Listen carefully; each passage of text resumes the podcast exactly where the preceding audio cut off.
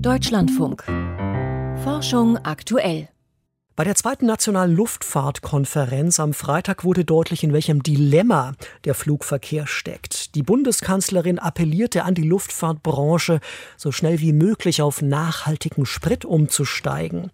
Der Lufthansa-Chef wiederum gab zu bedenken, synthetische Kraftstoffe, erzeugt mit Hilfe von grünem Strom, seien heute noch zehnmal teurer als normales Kerosin.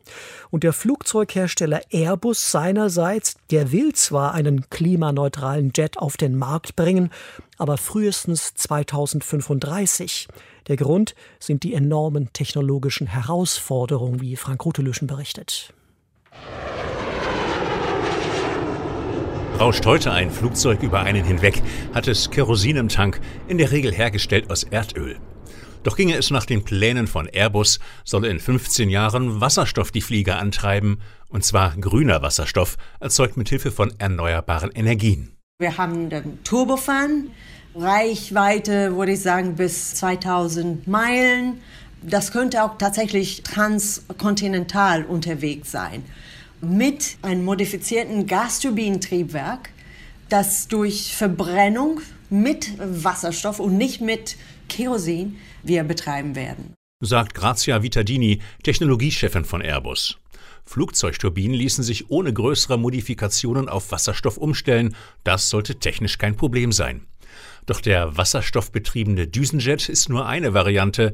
Airbus tüftelt an zwei weiteren, an einer Turboprop-Maschine mit Propellerantrieb sowie an einem Nurflügler. Bei ihm fungiert der gesamte Rumpf als Tragfläche. Bekanntestes Beispiel sind die Tarnkappenbomber des US-Militärs. Was sehr interessant ist, weil der außergewöhnliche breiten Rumpf eröffnet dann mehrere Möglichkeiten für die Speicherung und Verteilung von Wasserstoff. Damit spricht Vitadini die größte Herausforderung an, die Tanks für den Wasserstoff. Ihn gasförmig zu speichern würde viel zu viel Platz brauchen. Deshalb setzt Airbus auf Flüssigtanks. Es wird wichtig sein, an Bord flüssigen Wasserstoff lagern zu können, was bedeutet minus 253 Grad Celsius, die nötig sind, um das flüssig zu halten. Diese Kälteverflüssigung kostet Energie und die Tanks müssen gut wärmeisoliert sein. Doch selbst der flüssige Wasserstoff beansprucht noch deutlich mehr Platz als Kerosin. Die Folge? Wir können nicht mehr den Treibstoff im Flügel unterbringen, so wie es bei Kerosin der Fall ist, sondern wir müssen wahrscheinlich auf Lösungen umsteigen, die dann im Rumpf untergebracht sind. Sagt Mirko Hornung, Luftfahrtexperte an der TU München. Und das bedeutet, Wasserstoffflieger müssten einen deutlich längeren und auch dickeren Rumpf haben als die heutigen Maschinen was dann erstmal einhergeht mit einem größeren Widerstand des Flugzeuges und dementsprechend natürlich einem höheren Leistungsbedarf und mehr Energiebedarf. Hier könnte das Nurflügler-Konzept punkten. Mit seiner voluminösen Form dürfte es genug Platz für Wasserstofftanks bieten, ist aber als Passagierflugzeug bislang noch nicht erprobt. Doch es gibt noch weitere Fragen, etwa die nach den Kondensstreifen.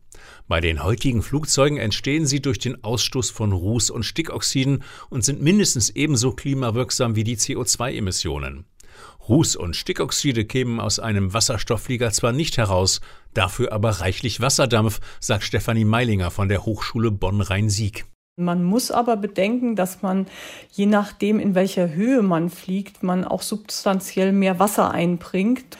Also zum einen bewirkt das die Bildung von Kondensstreifen, zum anderen ändert das auch den Ozonhaushalt in dieser Schicht. Ob Wasserstoffjets mehr oder weniger Kondensstreifen erzeugen als heute die Kerosinflieger, ist unklar. Da bedarf es noch weiterer Forschung. Das weiß auch Airbus Technologiechefin Grazia Vitadini. Wir haben schon unterschiedliche Demonstratoren geplant, wo wir nicht nur Emissionen messen werden, sondern auch das Phänomen der Kondensstreifen genauer verstehen möchten.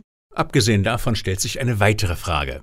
Statt grünen Wasserstoff direkt als Treibstoff zu verwenden, ließe er sich alternativ auch zu sogenannten E-Fuels weiterverarbeiten, zu synthetischem Kerosin. Massiv für die Nutzung von synthetischen Kraftstoffen spricht, dass man die Infrastruktur nicht umbauen muss sagt Stefanie Meilinger. Die heutigen Maschinen ließen sich einfach weiter nutzen, man müsste keine neuen konstruieren. Allerdings wäre die Energieeffizienz bei synthetischem Kerosin deutlich schlechter als bei Wasserstoff, meint Mirko Hornung. Wir können ungefähr den Wasserstoff zu 50 Prozent der Kosten herstellen, die wir bei nachhaltigem Kerosin hätten. Was unterm Strich günstiger ist, die Verwendung von synthetischem Kerosin oder der Umstieg auf verflüssigten Wasserstoff, ist noch unklar. Solche grundlegenden Fragen will Airbus zunächst mal beleuchten, bevor sich das Unternehmen an die Konstruktion des Prototyps eines konkreten Fliegers macht. 2025 werden wir voraussichtlich in der Lage sein, dann zu entscheiden, in welcher Konfiguration und wo wird dann Wasserstoff tatsächlich verwendet.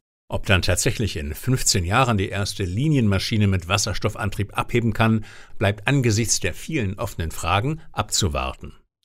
Ein Beitrag von Frank Grotelüschen.